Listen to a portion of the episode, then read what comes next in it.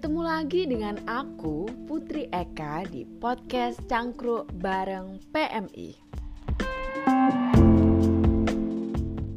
Cangkruk. Cangkruk. Cangkruk.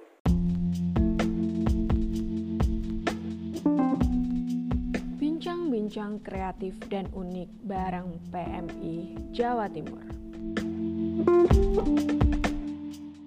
Hai, ketemu lagi dengan uh, saya Putri Eka di podcast Cangkruk bareng PMI Jawa Timur. Pada podcast kali ini saya tidak akan sendirian karena di sini saya sudah uh, kedatangan narasumber yaitu Mbak Eka. Silahkan kepada Mbak Eka kenalkan diri terlebih dahulu, nama lengkapnya siapa dan uh, sehari-hari kesibukannya apa nih Mbak?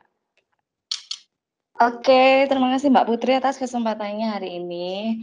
Uh, saya Eka, kesibukan saya, saya kerja di suatu debt store di salah satu mall di Surabaya.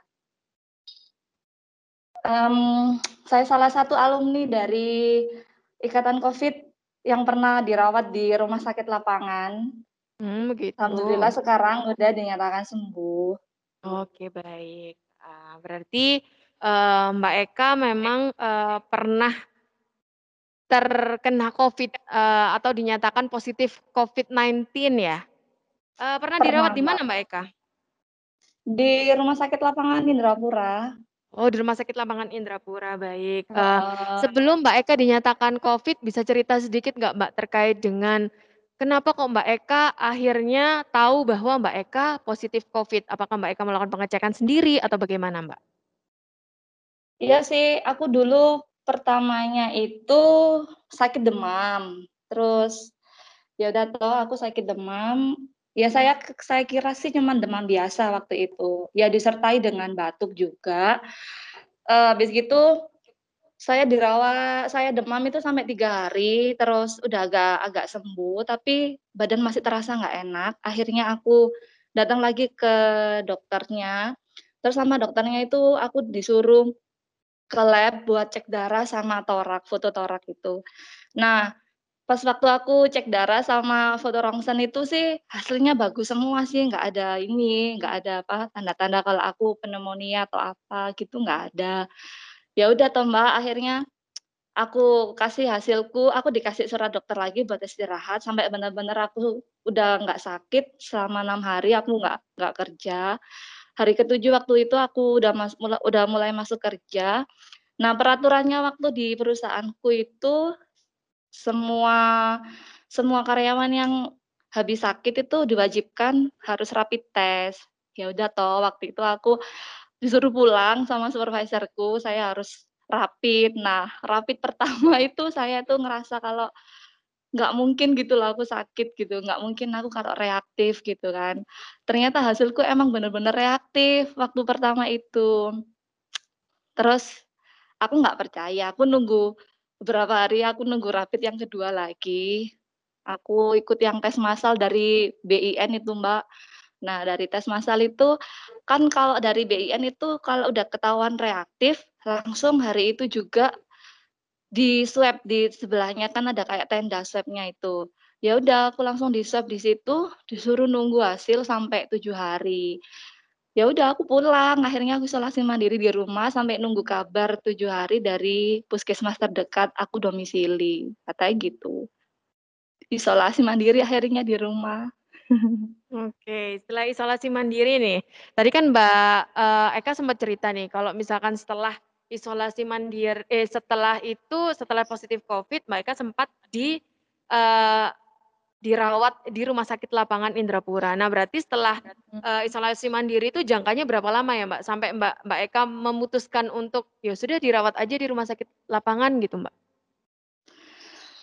Aku isolasi mandiri itu kan dua minggu kan sebenarnya. Uh, yang jadwal dari puskesmasnya itu dikasih dua minggu isolasi mandiri sampai benar-benar nunggu hasil dari BIN keluar. Nah, hasil dari BIN itu nggak keluar-keluar, Mbak, sampai aku hari ke 13 hampir selesai masa isolasiku.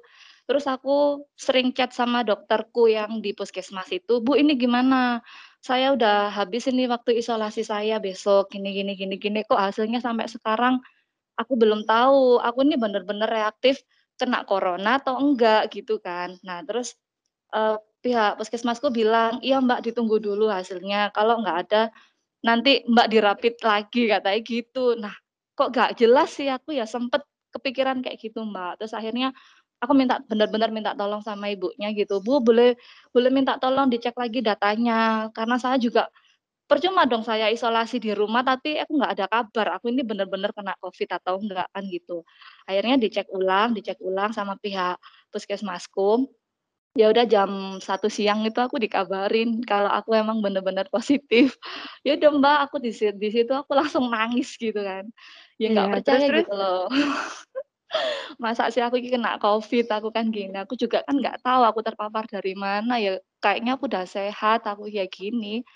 Ya wes Iya. akhirnya aku bilang ke pihak puskesmasku kalau, "Ya udah Bu, saya mau penanganan secepatnya, saya nggak mau lama-lama di rumah juga kan ya nggak enak kalau nularin keluarga," aku ya gitu. Iya, Akhirnya betul. pihak puskesmasku bilang, "Ya udah tak cariin kamar," kan waktu itu masih Oh. gencar-gencarnya Covid Mbak, itu jadi kira-kira bulan berapa ya Mbak? Aku Juni, waktu itu aku kena Oke, itu Juni, Juni. jadi masih apa ya, masih masih overload-nya rumah sakit gitu, masih banyak banget Oh gitu. pasien heeh, terus akhirnya ya udah aku terus, "Ya udah Mbaknya di rumah sakit Indrapura ya," gitu.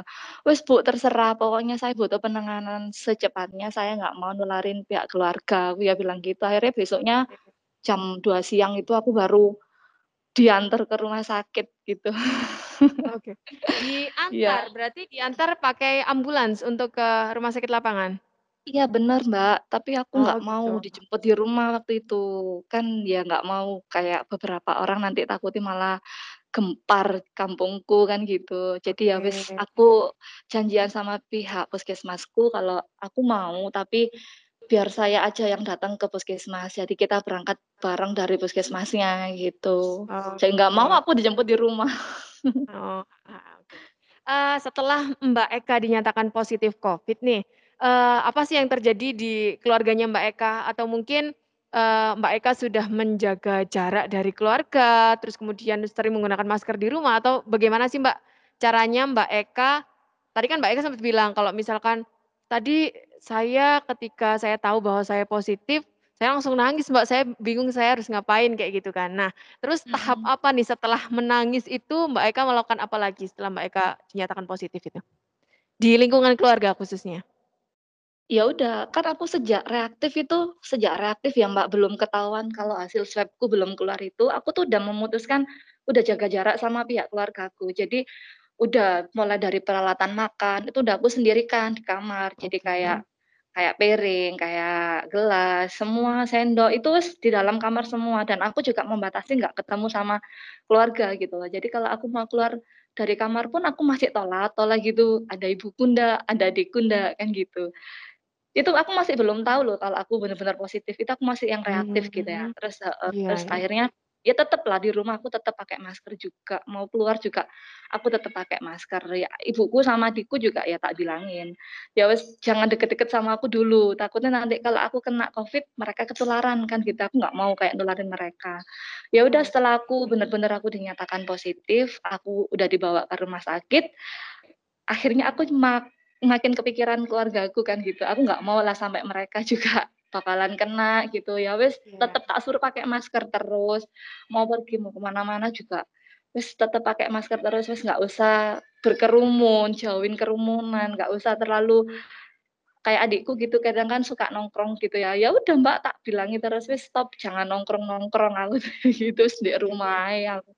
Oke. Udah, eee, berapa lama Mbak Eka dirawat di rumah sakit lapangan, Mbak? Aku di rumah sakit lapangan, aduh Mbak, lama aku Mbak. Aku Oh dua ya? puluh dua hari dua aku waktu dua itu hari. iya, jadi lama banget. Kan peraturannya itu kalau zamanku itu, eee, nunggu bener-bener negatif baru bisa dipulangkan, kan gitu. Ya udah aku sampai beberapa kali swab itu masih dinyatakan positif aja gitu tuh udah ngerasa kayak aduh down lagi. Ya memang sih orang orang itu, "Alah orang di sana itu loh seneng-seneng gini gini gini gini." Itu anggapan orang lain ya. Kalau kita, kalau sebagai aku, aku yang ngerasain itu bener-bener gangguan psikis banget, Mbak. Gangguan psikisnya tuh kalau kita, eee, tahu kalau hasil dari swab-nya tadi pagi gitu, besok baru diumumin. Kalau kita masih positif gitu, ya itu yang bikin down, bikin down Mmm. lagi. Oke. Akhirnya ya Jadinya sudahlah ketika sabar. ketika tes swab lagi, positif lagi positif lagi, sampai 22 hari baru dinyatakan negatif, betul Iya begitu. bener, heeh, bener. Nah, di keluarganya Mbak Eka nih, ada yang positif Covid juga nggak sih atau Mbak Eka aja? Alhamdulillah cuman saya aja waktu itu, kan Oh, ya Mbak Eka ibu aja. heeh, ibu sama adik saya kan juga dis diperiksa sama pihak puskesmas toh. Saya kan waktu hari pertama sampai hari kedua udah di Rumah Sakit Indrapura itu aku masih ngejar dokterku, Mbak. Emang kan dokterku tracking area tracking area apa, kerjaanku toh, teman-teman kerjaku pada di-tracking semua. Tapi aku Mhm. sih minta pada dia buat biar keluargaku yang diutamakan, karena mereka yang kontak dengan saya langsung kan, apalagi kita. Iya. Ya udah mereka terus akhirnya besoknya ibu sama adikku itu di diperiksa diperiksa alhamdulillah sih swab-nya sih negatif sih, nggak ada. Jadi ya cuman aku aja yang positif. Oke, alhamdulillah ya. Udah sembuh semua nih. Oke, Mbak, aku pengen nanya nih, eee, gimana sih tanggapan orang-orang sekitar Mbak, khususnya tetangga lingkungan rumah mungkin, eee, apakah mereka juga tahu bahwa Mbak Eka ini dinyatakan positif dan sedang dirawat di rumah sakit lapangan? Pada saat itu nih, reaksinya mereka seperti apa sih, Mbak? Atau Mbak, eee, menerima perlakuan khusus nih dari, eee, tetangga-tetangga Mbak? Emang ya, waktu itu kan di kampungku tuh baru aku orang pertama yang dinyatakan positif Covid, Mbak. Jadi sebelumnya tuh belum ada sama sekali, heeh. Jadi ya jelas dong aku pasti ngerasa kuatir sama keluargaku, apalagi pasti bakal dijauhin sama orang-orang, kan gitu. Nah itu aku sempet cerita sama pihak pengurus kampungku yang ya yang tak percayalah sama Mbak itu. Aku tuh bilang sama Mbak itu, "Mbak, awalnya aku tuh reaktif itu kan aku dari tes tes sendiri toh di luar." Nah itu aku Iya. tuh bila heeh, aku cerita ke pengurus kampungku, "Mbak Li, ini aku reaktif gini gini gini gini, tapi aku minta tolong sampean nggak usah gembor-gembor," kan kayak gitu. Takutnya nanti, eee, apa, warga makin kayak apa sih, kayak ngucilin keluargaku kan gitu. Saya juga masih swab, mhm.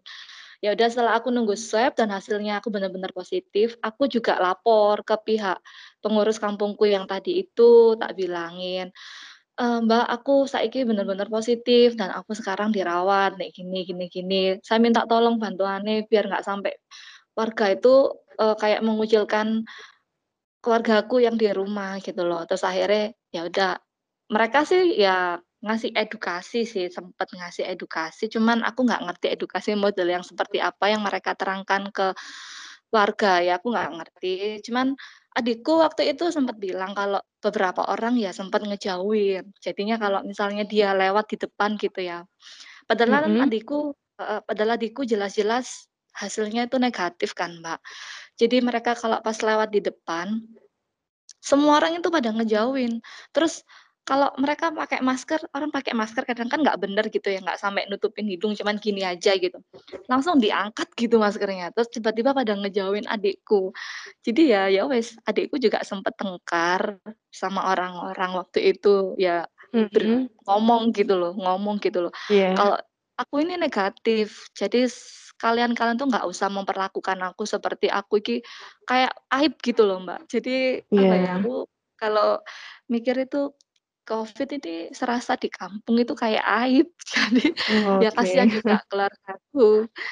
Ya wes gitu itu akhirnya pihak heeh, pihak apa, pihak kampungku, pengurus kampungku tuh ya pernah ngomongin gitu. Terus apalagi ibuku padahal juga udah dinyatakan negatif kan, maksudnya dia Iya, tuh nggak nggak kena Covid. Bahkan kursi yang terus? dipakai ibuku buat buat cangkruk, kan ada Iya. tuh, Mbak, ibu-ibu kadang kan sering cangkruk cangkruk gitu, Ngobrol-ngobrol gitu ya, dibakar Mbak, sama ibu yang lain. Dibakar?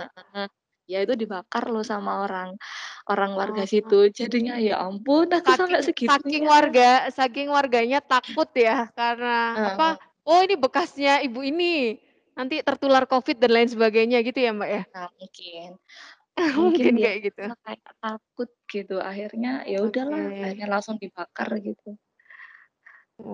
Ya Wow. wis gitu.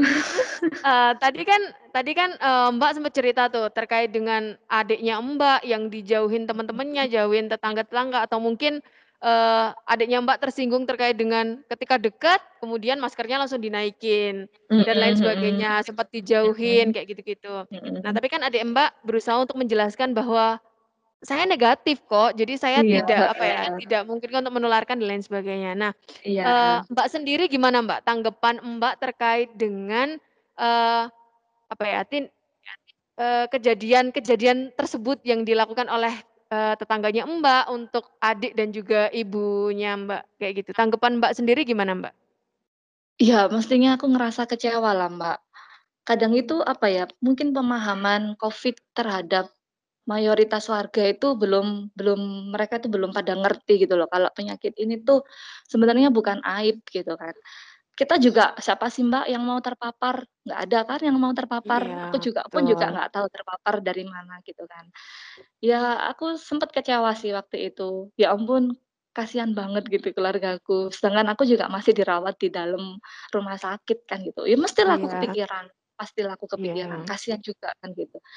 Ya aku Mhm. sih pengennya sih mereka itu, apa ya, nggak usah terlalu ngejauhin orang yang kena Covid gitu atau keluarga yang ada salah satu di dalam yang kena Covid. Sebenarnya kita tuh nggak butuh kayak gitu, malah kita tuh sebenarnya butuh dukungan, Mbak, dari mereka. Oke, Kalau kita iya, kalau kita nggak dapet dukungan buat kesembuhan kita, ya udah, karena penyakit ini kan tahu sendiri belum ada obatnya gitu kan, belum ditemukan vaksinnya. Jadi apa yang bikin kita sembuh itu sebenarnya dari dalam diri kita sendiri, gimana kita membawa diri kita itu biar bahagia terus, nggak sampai mikir yang Mmm. macem-macem. Supaya Seperti imunnya itulah, kalau baik ya, Mbak, ya? heeh, Oke. biar cepet naik biar cepet naik gitu imunnya. Kalau kita terlalu mikir gini gini gini gini, aduh bener loh, Mbak, nanti nggak pulang-pulang kayak aku, aku udah ngerasain. Oh iya. Iya, karena kepikiran, eee, ibu dan adiknya. Mbak ya di Iya, rumah. Mbak, jelas, Mbak, pasti Nah kepikiran keluarga itu. Oke. Penguatan apa sih, Mbak, yang, eee, Mbak Eka berikan kepada ibu dan adiknya Mbak Eka? Tadi kan sempet ada kejadian yang tidak Mhm. mengenakan, eee, untuk ibu Mhm. dan, eee, adiknya, Mbak. Ya aku sih cuman bilang ke mereka, "Ya udahlah nggak usah ngurusin orang-orang, udahlah biarin orang-orang itu, kita makan tuh nggak ikut mereka," aku ya bilang gitu. "Udah wes wes fokus dalam diri sendiri aja, wes pokoknya kita sesuai protokol sendiri ajalah, wes biarin mereka mau gini mau gini, wes biarin aja," aku yang gitu. Wes nggak ngurusin lah, Mbak, wes hidup sama tetangga, Mbak, ya wes gitu itu. Terus, eee, untuk sekarang ini, Mbak, keadaannya gimana? Kan Mbak Eka berarti keluar dari rumah sakit lapangan bulan Juli, bener nggak? Iya, aku tanggal berapa ya, tanggal 15 Juli lah, aku udah keluar. 15 Juli. Nah, ketika keluar, Mhm. pasti pulang ke rumah dong dan gimana sih reaksi reaksi, eee, lingkungan sekitar ketika tahu bahwa, "Oh, Mbak Eka ternyata sudah keluar dari rumah sakit lapangan nih." Kayak gitu, gimana, Mbak? Awalnya aku sempet takut, Mbak, aku kan emang Iya. pulang dari rumah sakit itu kan dijemput sama adikku toh. Kan Betul. emang mau keluar itu ditawarin ditawarin butuh relawan pendamping ndak, butuh naik apa, kan mesti ditawari sama pihak rumah sakitnya. Ya udah aku aku dijemput keluarga. Nah pas dijemput sama adikku, adikku tuh sudah bilang jadi aku pulang itu udah nyuruh adikku bawa tas tas gede gitu loh, Mbak. Emang Iya kita iya. keluar kan mesti dikasih kresek warna kuning kan. Nah Oh gitu, nah merek terus terus? iya, Mbak, bener.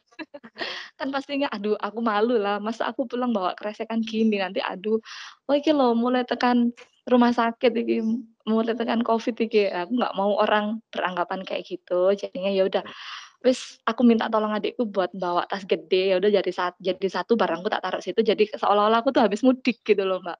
Nah Oke. Pas pas aku pulang udah udah nyampe dari rumah, aku nggak ngurusin mereka mau ngomong A sampai Z.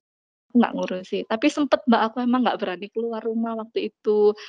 Ya ya Mhm. udah di dalam tok aku waktu itu. Terus sesekali aku emang kan aku masih isolasi kan, isolasi Iya. 14 hari dari pihak rumah sakit itu, setelah pulang meskipun udah dinyatakan negatif, aku harus menjalani isolasi mandiri lagi selama 14 hari.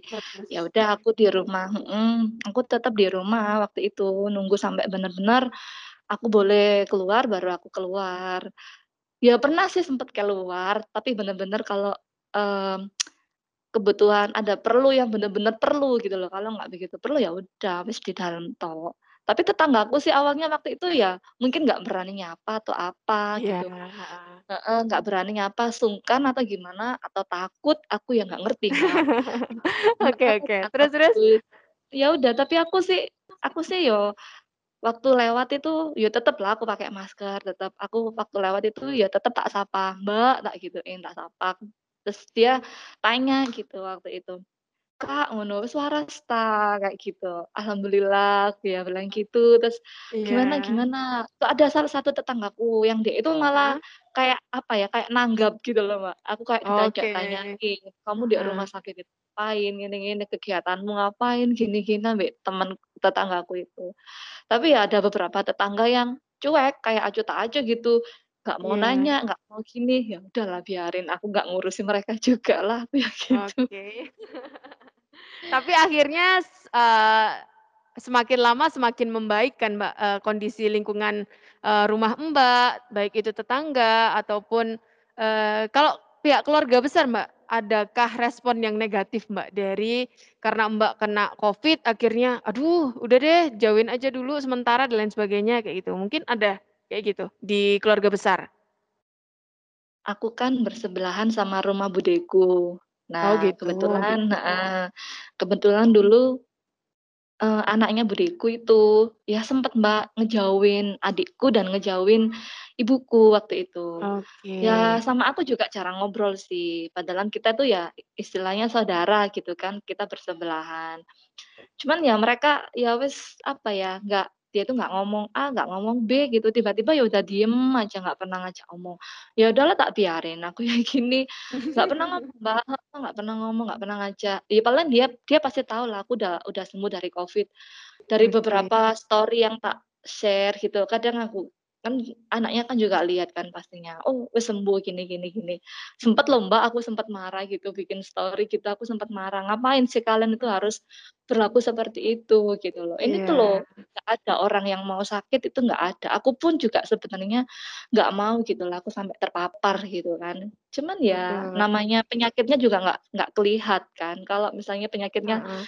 bisa kelihatan mungkin ya aku nggak mau kalau dia virusnya sampai masuk ke dalam tubuhku gitu. Ya udah tapi Iya. akhirnya sih mereka juga pada ngerti sendiri sih, ya udah lama-lama ya ngobrol, ngajakin ngobrol gitu sih Oke. lama-lama. Iya. Lama-lama mereda berarti ya, Mbak, eee, Iya jadi lama-lama sih Mbak. Eka semakin lama sudah bisa diterima di lingkungan, eee, rumah Mbak, baik itu keluarga besar juga sudah menerima dengan baik Mbak Eka. Oh Mbak Eka Iya. sudah sembuh kayak gitu ya? Sudah Mbak, heeh, alhamdulillah. Nah, kalau satu lagi nih Mbak, eee, Mhm. kalau respon dari, eee, tempat kerja Mbak, tempat kerja Mbak kan pasti kan di-tracing juga tuh karena, Mhm. eee, Mbak Eka kedapatan positif, Positif, pasti juga dicari teman-temannya yang lain yang pernah berkontak dengan Mbak Eka. Nah, kalau kondisi di tempat kerjanya Mbak gimana? Adakah yang berlaku demikian ke Mbak Eka? Eee, aku juga dulu sempet berpikir seperti itu. Sebenarnya ada Mbak yang kena sebelum aku tuh ada juga yang kena, cuman nggak seheboh waktu aku yang kena gitulah. Ya kebetulan kan aku soalnya kan mungkin yang kena waktu sebelum aku itu kan, eee, dari beberapa orang dalam, jadi Oh mungkin gitu. masih kayak disembunyikan atau gimana. Nah kebetulan saya kan SPG kan Mbak, kerja saya Iya. kan. Nah saya juga bertemu sama beberapa customer. Nah aku juga nggak tahu kan customer mana yang menulari saya atau saya ketularan dari OTG-OTG di luar kan saya juga nggak tahu, wong orang saya juga nggak pernah nongkrong waktu itu kan udah kayak bener-bener di-lockdown, jadi kan nggak ada tempat nongkrong kayak gitu kan. Tapi tiba-tiba saya kena Iya. itu saya juga nggak percaya gitu. Nah, aku waktu kena terus temen-temenku pada di-tracking, Aku ya mikir Mbak waktu itu, kasihan gitu loh mereka, nanti beberapa orang ini disuruh rapid semua. Terus aku bingung, biaya mereka rapid berapa, dikali berapa orang, sedangkan itu mereka mandiri gitu kan. Nah, belum lagi kalau mereka nanti pas bener-bener ada yang dinyatakan positif, terus mereka nyalain aku, gara-gara aku atau gimana. Itu Iya. mesti ada di pikiranku Mbak, mesti ada gitu loh. Terus ya, terus supervisorku akhirnya mereka semua ikut dikarantina, sampai perbantuan dari tempat lain gitu buat dijaga di areaku, gara-gara aku yang Iya. terpapar itu. Ya akhirnya imbasnya juga pada ke mereka gitu kan. Aku ya sempet kasihan gitu, ya ampun gara-gara aku, tapi kok pas mereka rapid semua itu, alhamdulillah sih non reaktif semua Mbak, jadinya aku agak Oke, lega gitu, ya ampun syukur iya. iya, nggak ada yang nggak ada yang reaktif, non reaktif semua. Jadi ya wis alhamdulillah lah aku gini, jadi nggak nggak sampai aku kayak di apa ya, kayak dibully gitu, "Ah gara-gara Iya. gara-gara Eka tok ini ya?" Takutnya aku kayak gitu. Tapi sekarang udah mulai aktif kerja lagi ya, Mbak, ya? Sudah Mbak, sudah. Waktu Oke, itu aku juga penerima udah heeh? pulang, eee, pulang dari rumah sakit itu sempet Oke. pihak perusahaan itu meminta 2 kali hasil swab PCR harus dinyatakan negatif. Nah, kan waktu zamanku itu dari rumah sakit Indrapura itu cukup 1 kali swab udah dinyatakan negatif, udah dinya udah udah dinyatakan sembuh gitu loh. Tapi Mhm. terus akhirnya mhm, itu kan peraturan dar peraturan baru sih katanya. Terus ya udah Mbak, aku ngomong ke pihak, eee, perusahaanku kalau peraturan yang baru itu 1 kali swab udah boleh dinyatakan udah boleh kerja gitu loh. Tapi setelah isoman 14 hari, udah boleh dinyatakan kerja. Awalnya aku nggak boleh Mbak, "Loh nggak boleh, kamu harus swab lagi sampai bener-bener negatif," gitu.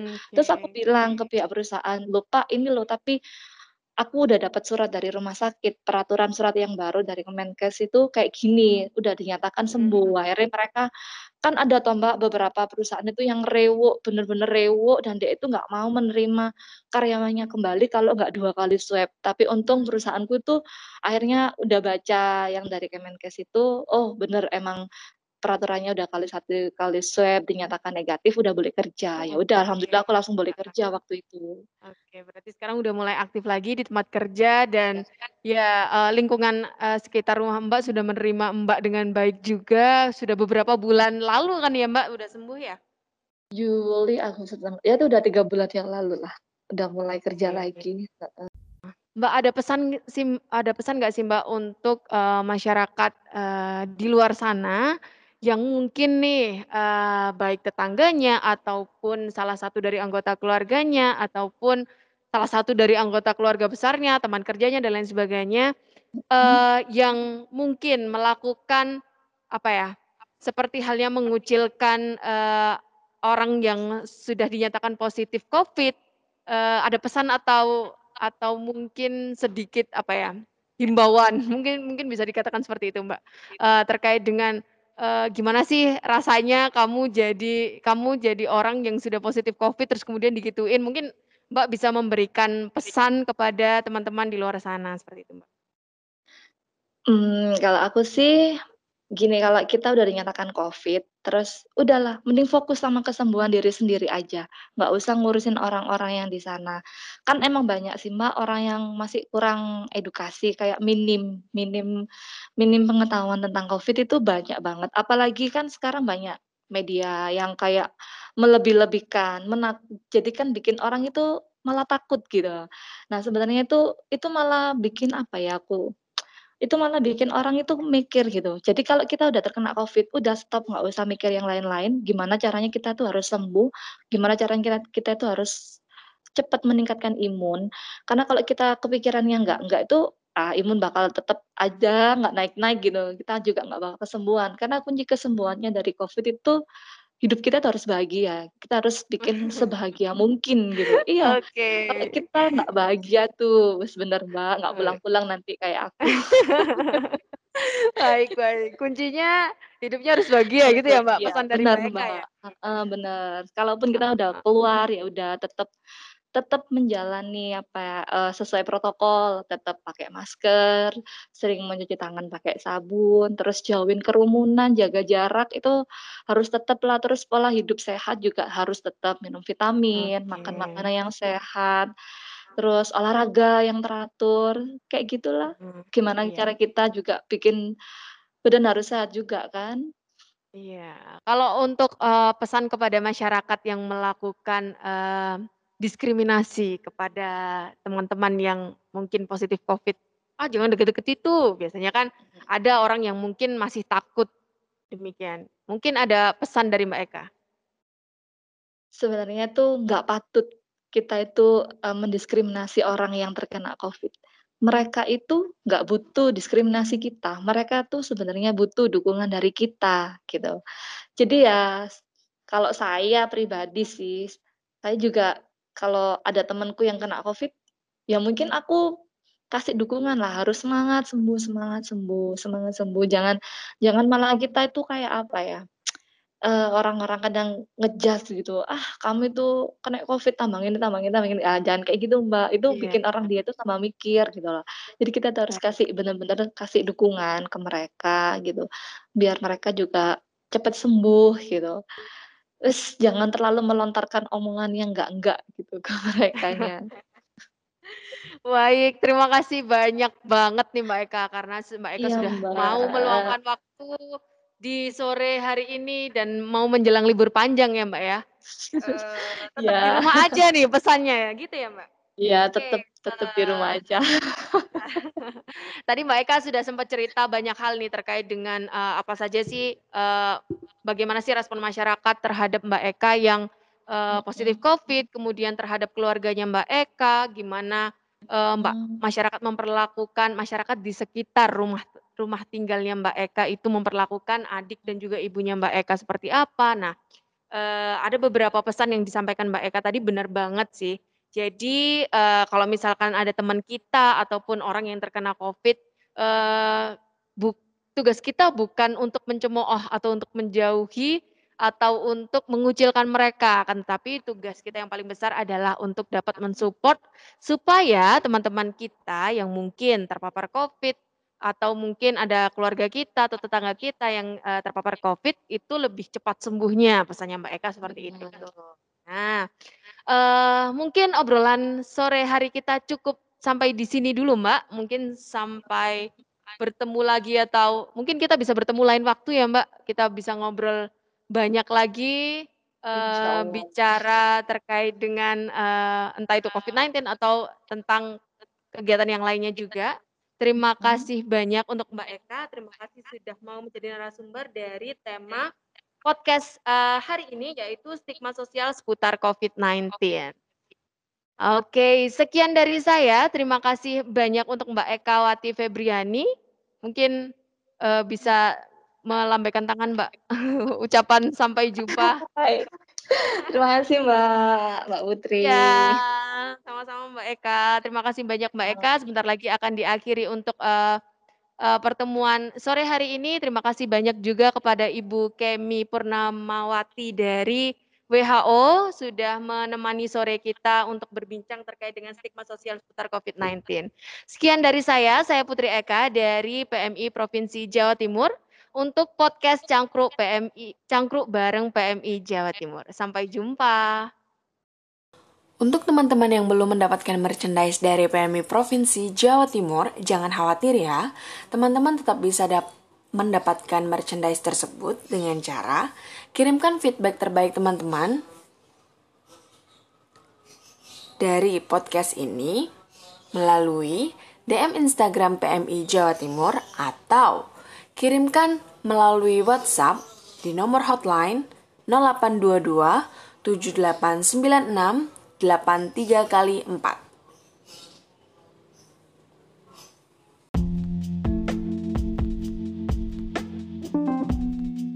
Untuk teman-teman semua, apabila memiliki pertanyaan terkait dengan pelayanan yang dilakukan oleh PMI Provinsi Jawa Timur atau PMI Kota Kabupaten seluruh Jawa Timur, dapat menghubungi hotline pada nomor 0822 7896 83 kali 4. Saya ulangi sekali lagi, 0822 7896 83 kali 4.